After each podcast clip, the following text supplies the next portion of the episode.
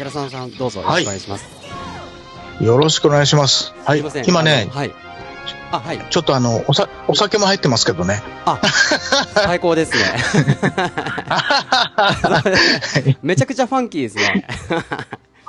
あ当然じゃないですか。あ当然ですね。今、日本は、えー7時ですもんね。もうお酒飲んでる時間です、そうです。7時過ぎぐらいですね。はい。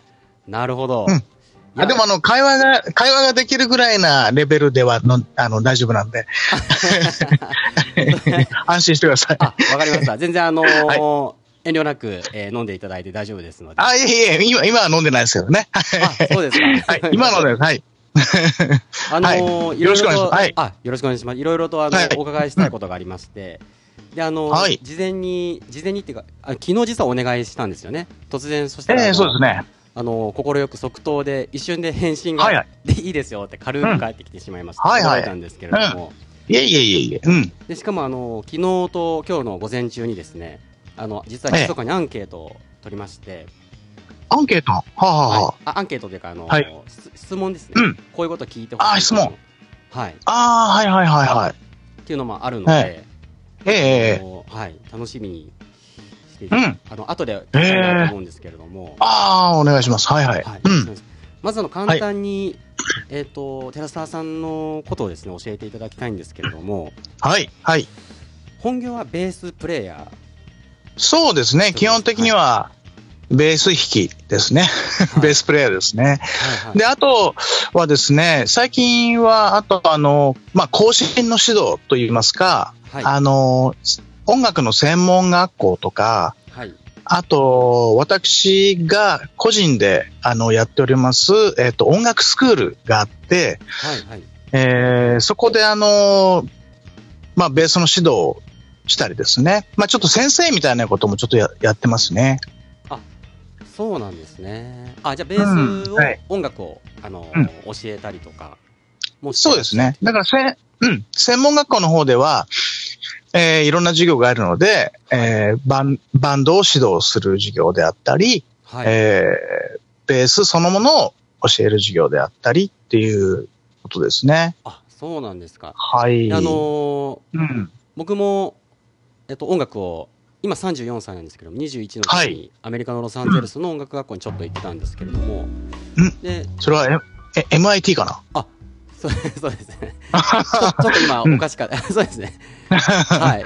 で、そこの共通の日本人のベースプレイヤーの友達に、うん。あの、昨日ちょっと話したら、はい。その人はめちゃくちゃすごい人なんだよ、とか言われて、ええ本当？はい俺の神様だとか言ってましたから、ああ、本当？いやー、それ嬉しいね。あの、なんかロック、ヘビーロックっていうんですかね。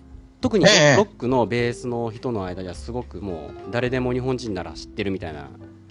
ええそうかなあそうかなそれはわかん、それはわかんないけど。あそうですか。めちゃめちゃ謙虚ですね。自分ではなんかね、あんまりそういう意識ないんだよね。あ、そうなんうですか。ん。うん。こう有名あわかりましたな、有名なっていうかもうお超大物ミュージシャンとばかりお仕事していらっしゃいますよね。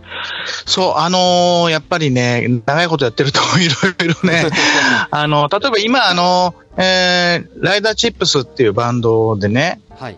あの、仮面ライダーの、仮面ライダーを知ってるよね？知ってる？知ってます。はい。知ってるね。はい。仮面ライダーの、あのーまあ、オープニングの曲だったり、エンディングの曲だったりをはい。やらせていただいたりして、で、そのバンドのギタリストが、あの、野村義雄さんだったり、よっちゃんとやらせ、ね、バンドをもうはい16、7年ぐらいやってるんですけどね。えーでまあはい。うん。それと、あと、やっぱりあのーそうだな、あとな、まあ、ビーズ、とかはい。はいはいあの、あとは言っていいのかわかんないですけども、ギリギリチョップとか。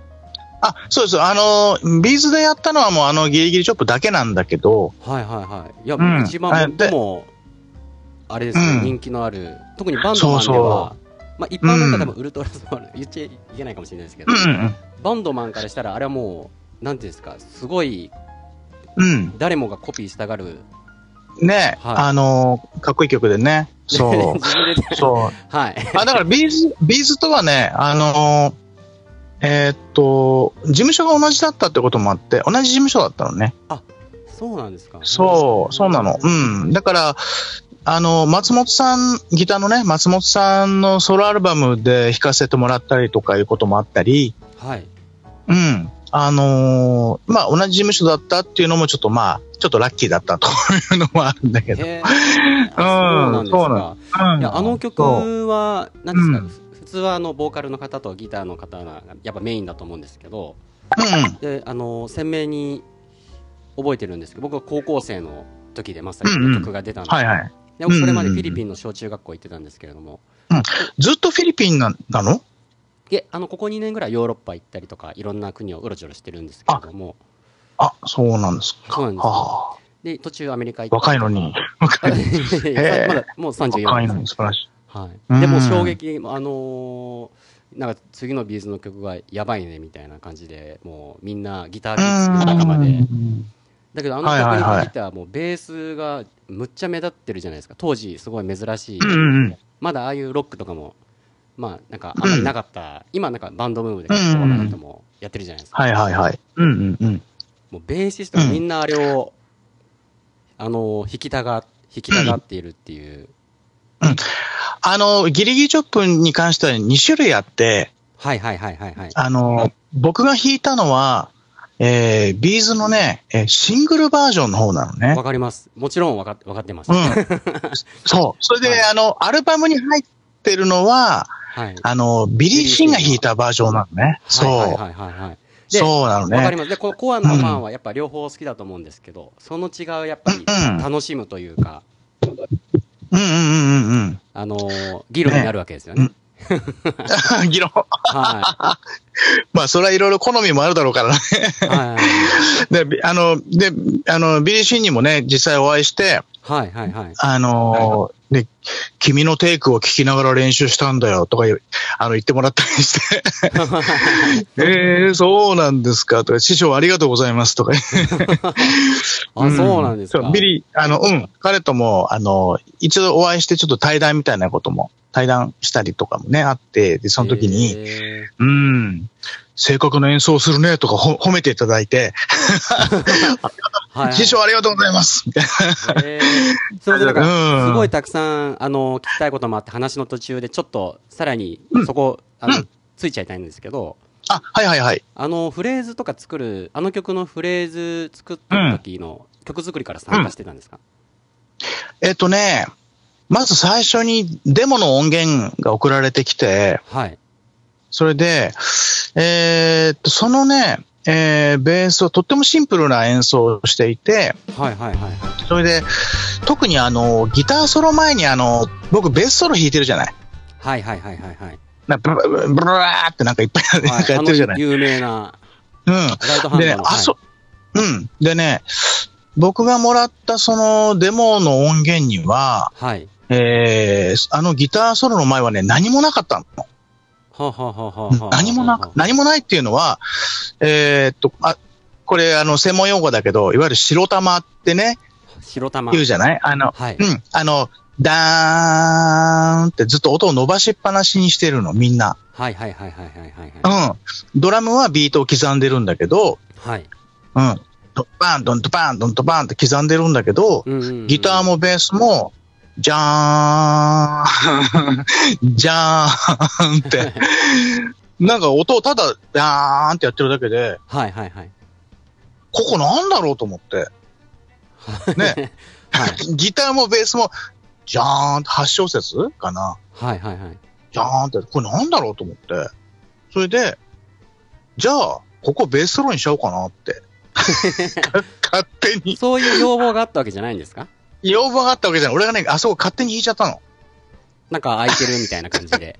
なんか空いてるから、そう。ここなんだろう、なんか空いてるから、はいはいはい。あ、じゃあベースソロ弾いちゃおうかなっていうはいはいはい感覚で、それで実際レコーディング始まって、はい。で、僕がそこをベースソロ弾き始めたら、えー、松本さんが、えー、あ、そこはもうテラチンコーナーでいいよって、OK してくれて、今から思うとみ、そう、今から思うと多分、はい。松本さんとしては何かをやる予定があったと思うの。はいはいはいはいはい。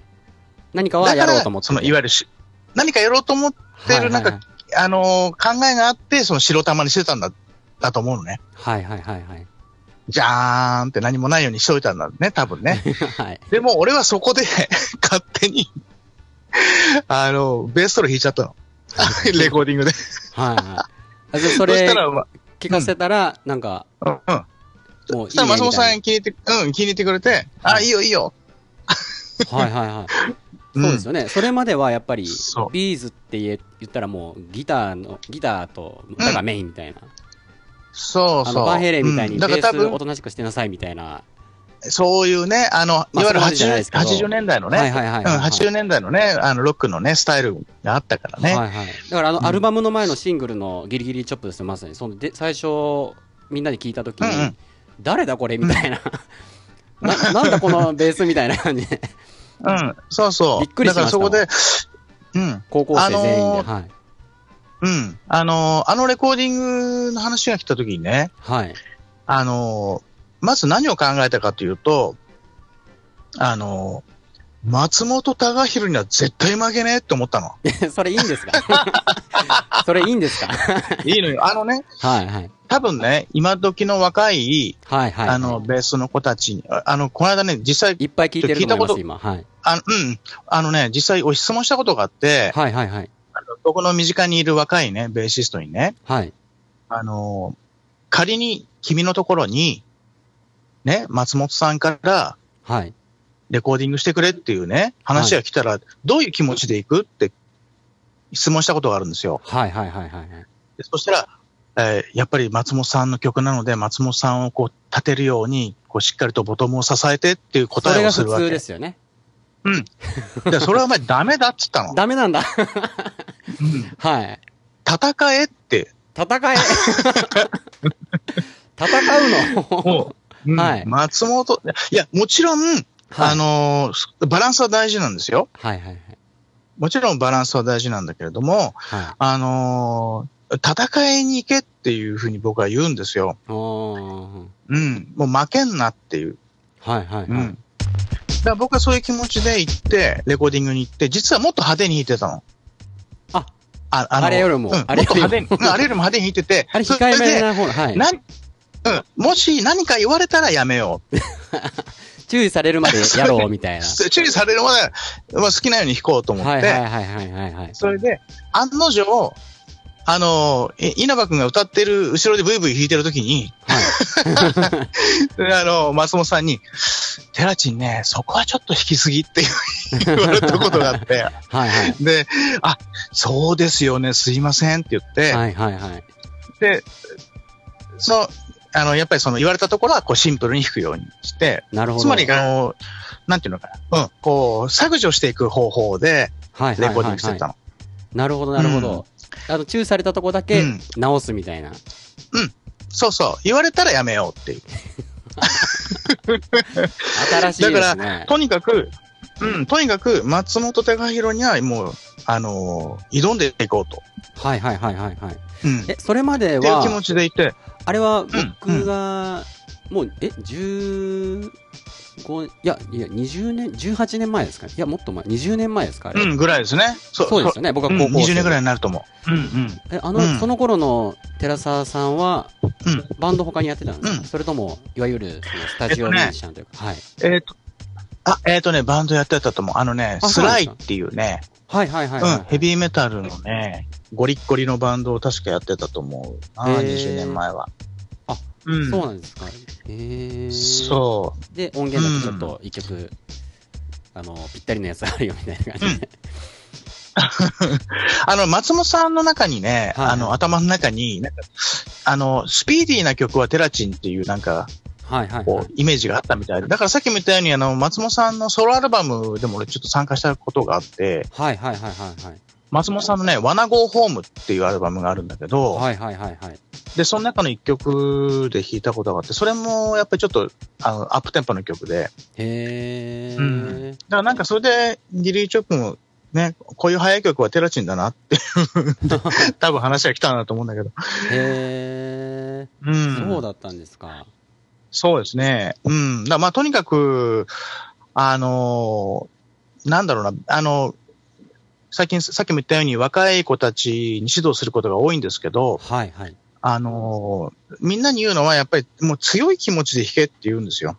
はあ。強い、強い気持ちを持って弾かないと、ベースっていう楽器は、あの成り立たないからって。へえ、名言ですね、うん強い気持ちを持って弾かないとベースは成り立たない。うん。いや、もう、もう、もちろんですよ。な、なんか、その、控えめであ、あの、ベースって楽器、ちょっとほら、控えめなイメージがあるじゃないですか。ありますちょっね。とあのうんうんね、い一般、一般的な人からするとねそうですよね。うんはい。うん、うん。でも、その、あの、ギター、あの、ベースの役割っていうのは、はい。ギギタリストやボーカリストを自由にさせてあげることが仕事なんですよ。うんうんうんうんうんうん。自由に、自由にさせてあげる。で、そのためには、あの、控えめじゃダメなんですよ。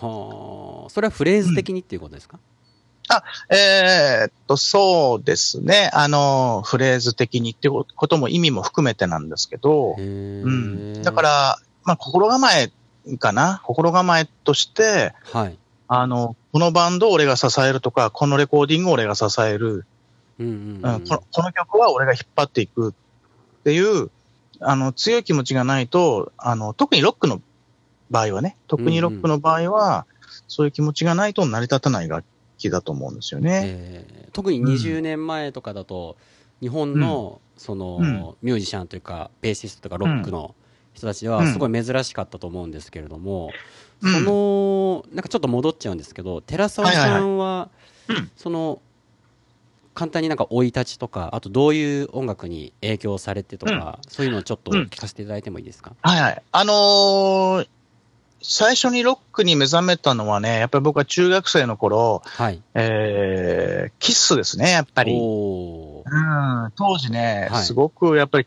が、もう日本中で大ブームで、はいはい。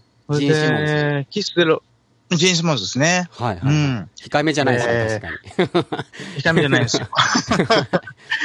うん。あのーで、キッスで、えー、ロックに目覚めて、その後、やっぱアイアンメイデンというね、イギリスのヘビーメタルのバンドですね。アイアンメイデンのスティーブ・ハリスがもう、まあ今でもそうなんですけど、僕のアイドルなんですけども、へえ。で、その後、えー、ビリー・シーンの音源が僕の手元に届いたりなんかして、ちょっとそういう派手なプレーをすることにちょっと興味を持ち始めてですね。はいはいはい。うん。だからタッピングですとかね。へえ。うん。それとか、まあ、あとスラップもやったけど、スラップはやっぱルイス・ジョンソンっていう黒人のプレイヤーがいるんですけどあ、じゃあいろんなのも聞くんですね。あ、もう、もういろいろ、まあ、あの、もちろん、あの、自分の、えー本堂はハードロック。ねハードロック。、ル。ヘビーメタルってところが、ヘビーメタル。うん。っていうところがあるんだけど、うん。うん、というところがあるんだけども、で、まあ、それ以外にも、もちろん、ジャコ・パストリアスとか、はいはいはい。えー、ちょっとジャズ系のね、素晴らしい演奏も、まあ、ちょっと、うん。まあ、聞いたりもしたし、うん、まあ、いろんな要素をこう自分の中に取り入れてね、あの、はい。やってきましたね。だからまあ、でも基本的には、えーヘビーメタルや、えーハードロックっていう、へえ。もちろんレッド・セッペリンや、えーディープ・パープルね、そういうあもはいはいはいのを含めて、うで、そういう人たちに。に影響を受けながらやってきましたね。へえ。なるほどなるほど。うん。で、その後で、出身は東京なんですか？そうです。出身は東京ですね。東京の練馬。あ、練馬区。練馬で。あそうですか僕練馬一時期で生まれ育ってる。す住んでました。あの、うん小竹向原。ああ、本当ですか。はい。ああ、近いかもしれない。あ そうです。エコタとかうんその辺に住んでましたそうそうそうエコタ、ああ、エコタもうね、よく行ってましたね、あの辺。はいはいはい。あ、関係ないですけど。ど、エコタになんかミュージシャン専用、何ですかあの、楽器を弾いてもいい物件みたいな不動産屋さんがいっぱいありましたね。なんかあ、音大本、当？はい。あの、防音加工してるのかわかんないんですけど、なんか、あ、それは、なんでだろう？あ、に、え、お、えなんか音楽、日大があるからか？なんか学生さんがなんか音楽やる人が多いっていうなんかあ多いんだはい、ちょっとどこかわかんないんですけれども。あの、浜田真理さんもエコタですよ、出身は。あ、そうなんですか？余談ですけどね。うん、そう。あそうなんあです、ね。なるほど。うんうん。はい。なるほど、なるほど。はい。で、うんその後、じゃあ、あの、簡単に、どういった活動をしてるとか、あのーかざっくり聞かせていただきたいんですけれども、はい。まあ、ミュージシャンになろうと思って、はい。うんえっと、それで僕が18かな。えっと、高校卒業して、はい。で、実はね、専門学校へ行っていて、あ、はいはい。というのは、あの、音楽の専門学校ではなく、あえー、建築設計の専門学校行ってたんですね。建築設計。はい。で、これはなぜかというと、あの、僕の父親がですね、はい。えー、まあそういう会社をやっててね。はい。うん。で、もちろんその音楽ね、志していたわけなんだけれども、はい。でもまあ、うーん、なんとなく漠然とね、ああ、俺はこのまま音楽ではなく、えー父親の家業を継ぐのかなという感覚でいて、はい。それでまあ、えー建築設計の専門学校へ進むんですよ。へえ。それで、その、えーえー専門学校在学中、もちろんその間も、えーバンドはやってたんですけど、はいはい。で、そのバンドをやってる時に、まあ、えっ、とね、原宿の、はい。えークロコダイルというライブハウスが、今でももちろんあるんですけれども、はい。そこのクロクロコダイルのでライブをやることがあって、で、待ち時間がちょっと長くて、はい。で、ちょっとご飯食べ行こうって言ってメンバーで、あの、はい原宿の大きい交差点の角にロッテリアが、今でもあるのかな、ねロッテリアがあって、ロッテ。リアはもう、どうなんだかな？わかんない。前ありましたね。あ、あ、わかんない。ラジオとかの。はい。それで、うんうん。で、そこでね、ハンバーガーをみんなで食べてたんですよ。はいはいはい。で、そしたら、そこにスカウトマンが来て、ほ事務所の、音楽事務所のスカウトマンが来う。て、はいはい。そこでスカウトされて、ほう。で、それから、えーそこの事務所の社長さんに会ったり、こういろいろ話がトントン拍子に進んで、え、そこで会ったっていうのは、ロッテリアで食べる前にそのクロコダイルっていうライブハウスで演奏してるのを見たとかそういうことですか？違うのよ。え、スカウトで見た目ってことですか？そう。あのね、いイケメンが揃ってて。イケメンが揃ってて。え、バンドマンってそんなことあります？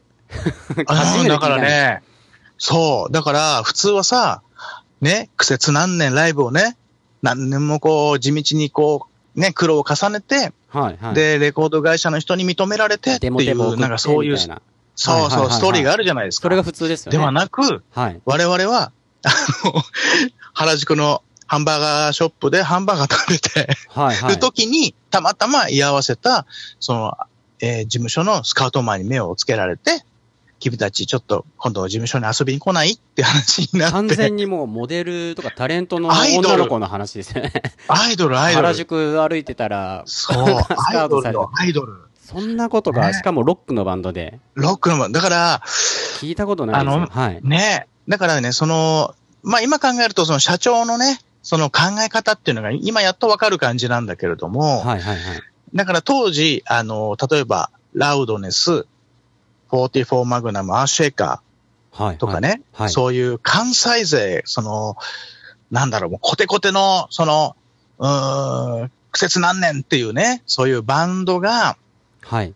ぐっと来てる時に、じゃあ新しい口で東京から、あの、ヘビーメタルのバンドをデビューさせようっていう、多分そういう思いがあったのではないかなという、今思うとそういう、うあの、考えがあるんだけれども、で、そこ、でちょうど僕らと、あの、出会うことがあってっていうことなのかはいはいはないと思うんですね。なるほど、うんなるほど。で、うん。で、それから1年間ぐらい、えー、あの、で、デモ、デモ音源をね、はい。えー、録音してたりとかはいはいはいし。て、で、その間、ちょっとまあ、2名ほどちょっとメンバーチェンジなんかがあったりして、はい。それで、えーブリザードっていうバンドで、はい。1984年にこうデビューすることになって、僕は21だったかな。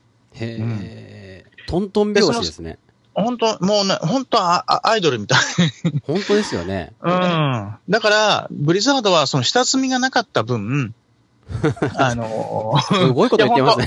いや、本当に、いや、本当に下積みがなかった分ね。いや、本当に、そのさっき話した原宿のクロコダイルでやってた時は、はい。これからプロ志向で行こうなーなんて言ってる矢先だったの。はいはいはいはいはい。だから本当ね、下積みがない分、デビューしてからが我々はね、すごく大変だったかな。おー。すごい苦労をちょっとしましたよね。へー。大変だったと。うん。なるほど、だかはい。らせ、その専門学校に関しても、はいはいはい。あの、あの、親に、両親にね、ちょっとこういう話があってデビューする話になってるっていう話をこう正直に言って、はい。それでまあ両親も、じゃあ、お前がそっちで行きたいならば、あの、許すよって話になって、はい。結局、あとはつ、ね、あの、建築の方の、あとは継がなかったんだけれども、まあ両親は許してくれて、はい。まあ、あの、すごい親不孝したなと思うんだけどね。うん思うんだけどね。うんはいはいはいだから、その時のね、あの、両親の判断には本当感謝してるんですけれども、はい。うん。で、まあ、そうやって、現在に至るような感じでね。それから僕はこの悪の道へ、悪の道へ、ね、悪の道へ。悪の道へ、悪、はこう、ね、はまっていくわけなんい。ですけど、ね。片足を突っ込んだわけですね。片足、ね、片足から両足、もう全身どっぷりと疲れ込んでるわけなんでどっぷり首まで使ってます。なるほど、なるほど。首まで使っちゃった。へー。そうなんですよ。そうなんですか。一応なんか今までいろんなジャンルの方と話をしてて、まあ経営者の人から、ええあの、はいはいはいうんなんか旅行好きの人とか、いろんな人いるんですけれども、うん僕もあの、ええ音楽大好きなので、ちょっと、はい、あのマはい。ニックな、はマニアックな話、いろいろさせていただきたいんですけれども、はい、はい、あのはい。その最初デビューするじゃないですか。それが、えっ、と、ブリ、ザードブリザードというバンドでデビューでです。デビューをして、で、はいその、集客とか、そういう、そういった人たちってどうやってるんですか、普通のインディーズバンドっていうのは、今はどうかわかんないですけど、前は、あの、うんなんか友達を誘ったりとか、で、その対バンのお客さんに見てもらったりとか、ライブハウスで。ノルマンがあって、みたいな感じだと思うんですよ。今多分 YouTube とかみんな使うかもしれないんですけど、当時ってどういう感じで活動してたんですか？あのーまずその媒体としてはもう雑誌しかないので、で、はいはい雑誌と、あと、あと有線放送。はい。うん。だから、で、基本的にはさっきも言ったようにイケメンが揃ってるんで、で、その、雑誌に写真やら、そのあと、音も、こう、うーん、まあ、ラジオだったり、そういう有線放送だったりというところで、えー、まあ、まあ、出るじゃないですか。はいはいはいそうすると、まあ、割と、こういう言い方、ちょっと軽率な言い方しますけど、はい。あの、女子は簡単、簡単に？はいはいはい、は食いいついてくれるわけなんですよ。やっぱり、うん。世の中見た目女性の皆さか。んはね。そう。世の中見た目か。そうはいはい。悲しいことにね、ルックスなんですよね。はいはいはいはいはい。いやいや、それでまあ、だからね、最初から、あのー割とワンマンライブが多かったですね。もうなんか、あの、うんさっき苦労してしてたんだよって言ってたので、すごいどん底のスタートの話を期待してたら、えっとねまず優あいやいやい先や雑誌。で苦労、もう、あちょっとは、ワンマンとか全然人と違う話に矛盾気が、話に矛盾がある。全然期待してるような話じゃないですね。あのね、トントン拍子じゃないですか。あのね、その話、はいそこの話をするとね、はいはい。本当とても長くなるので、はい。あの、今度あの、あの、二人であの、あのお、お酒を飲みながらでもゆっくりその辺の話をしたいと。あ、そうなんです。いろいろとあったわけですね。うんあの、まはいあ確かにね、今僕が言った話だけだととても恵まれてる 感じもするんだけどシ、ンデレラストーリーです聞いたことないですよ、こんなの。ね、あの、その裏にはね、やっぱりいろいろ、はい。あの、その裏にはいろいろね、あの、大変なことも、あ、そうですか。へうーん、まあまあ、うん。でもあの、でも、今、シンデレラストーリーってね、おっしゃいましたけど、そうはいもう本当に、でもまさしくそうかもしれない。あの、本当に、あの、原宿でスカウトされて、はい。で、最初からね、割と、こう、ワンマンライブが雑誌できるで宣伝をしてね、優先で流してね、そうなんです。で、レコード会社も、えーっと、ワナパイオニアのアトランティックレーベルっていうところで、アトランティックってあれ、アメリカの、そう、アトランティック、あの、レッド・ゼッペリンですよ。はい。ね、はい、はい。だから、周りからもすごくやっかみがあって、はい。なんか、あんなポット、ポット出た、ね、ルックスのいいアイドルみたいなね、ロックバンドが、なんでアトランティックなんだとか、トーマスだからにめっちゃじ自あ己肯定強いですね。そう。だからね、あんな見た目のいいあのーバンドが、はい。うん。うん。だからね、当時はね、あんまり友達いなかったの。ネタにひがみが、うんみんなからね、そう、はいそういうのあってね。女にはモテるし、トントン拍子だし、みたいそう。で、な。はい。お客さんはね、女の子ばっかり90%は女性だったかな、お客さんは。すごいですね。こんなに自己肯定強い人、久しぶりに見る。もうキャーキャー、キャーキャーですよ。はあ、キそうですか。ャーキャー。だから、うん。はいだから僕なんか一人で原宿とか、あの、竹下通りなんか買い物で歩くと、あれ？テラチンじゃない？あ？なんて言われたりとあそうなか、んですか。もうね、そんな時代でしたよね。えだって、原宿なんてロックバンドが歩く場所じゃないですよね、当時は。うん、うん。そう。でもね、なんかそんな現象がね、ありましたよね。だから、まあそういう話するとね、恵まれてるじゃないかって話なんだけど。まあ、見えないところではうんいろいろとあったもうそう、うん、いろいろ大変なね、うん、たくさんありましたね。なんか掘れば掘るほどいろいろとなんか出てきそうな感じなんですけれども。いやー、だってもうデビューして35年ぐらいになりますからね。それはね。僕が生まれる前ですね。あ、そうですかそれはね、はいい、ろんなことがありますよ。えーちなみになんかうん。当時はやっぱインターネットとかなかったと思うんですけれども、うん。でやっぱり聴い。てる、る音楽も、そのうん、歌謡曲とか J-POP じゃなくって、イギリスとかアメリカの音楽だったわけじゃないですか。その頃からやっぱりいつか俺はアメリカに行ってやるぜみたいな、そういう気持ちはなかったんですか？あ、えっ、とね、海外はね、あんまり考えてなかったかな。あ、そうなあんですか。のー全然逆ですね。うん。今、他の人たちと。うん。今、うん、今って、あのー若いバンドみんな海外に行くじゃない。はいはいはい。ね。でもね、俺らがそのやってたその80年代は、はい。まず日本の音楽は、海外では絶対受け入れられない、受け入れられないっていう、なんか暗黙のなんか認識みたいなのがあって、はいはいはいはい。まあ無理だろうっていう、っはいはいはい。ていうのが、こう先入観みたいなのがあってね。だからでもまあラウドネスとかね、44なんかは海外行ったけどね。はいはいはいはい。だけど、いや、まあ、でも難しいだろうっていう。えー、それは何ですか？英語だからとか、そういうことですか？うん、もうそうそう、あの、え、え、そう、あの、言葉も違うしっていうね。うん、でも今ね、ビジュアル系とかね、はいはいはいはい。あの、ワンオクロックとかね、はいはいはい。あの、日本語でも向こうでやっていけてるしね。はいはいはい。だから、今、今の現状が俺はもう信じられなくて、うーん、当時からすると。こんな、うん、こんな日が来るとは思わなかったっていうことなんだけど、いや、本当、そうですよね。うん。うんいや、ほんとそう。だから、あのーもうちょっと俺デビューが遅かったら、もっといい思いしてたかなと思うんだけど。はいはい。うん。でまあも、やっぱ今の先輩方の、あのー、方々がいるから、なんか今の若いロうんックバンドとかうん。がやっぱ出てきてると思うんで、その根っこというか、目には見えない地面の下の方のもの。基礎を作った人ですよね。うん建築とかでいう、なんか。そうだね。はいはいだから、まあ、そんなね、あの、大されたことは、俺考えてない、そんなね。あの、俺たちが、俺たちが土台を作ったんだなんて、そんな、そんなことは思ってないんだけど、ただ、まあ、好きなようにやってきただけなんだけどね。うん。でもまあ、今、活躍、ね、海外で活躍してるね、まあ、うんあの、アオクロックやディル・アングレイとかね、はい。あの、そういう人たち見ると、まあ、羨ましいなと思うところもあって、まあ、あそんな俺も、だからさっき言った、うん、あの、スライっていうバンドで、はい。まあ、ちょっと一時期、海外に出たこともね、ちょっとあったことはあったわけなんだけれども、へー。でも、いや、あの当時はでもやっぱちょっとバブルがまだ残ってた頃だったから、はいはいはいはいはい。うん、お金もちょっとね、あの、使えたっていうのもあってね、へー。あ、そうか、バブルが弾ける前だったんですか。弾け。る、ちょっと前ぐらいだったかな。でもそうですよね。うん35年っていうともう、そうのん前ですよね。へーそうだね、ちょっと前ぐらい。うん。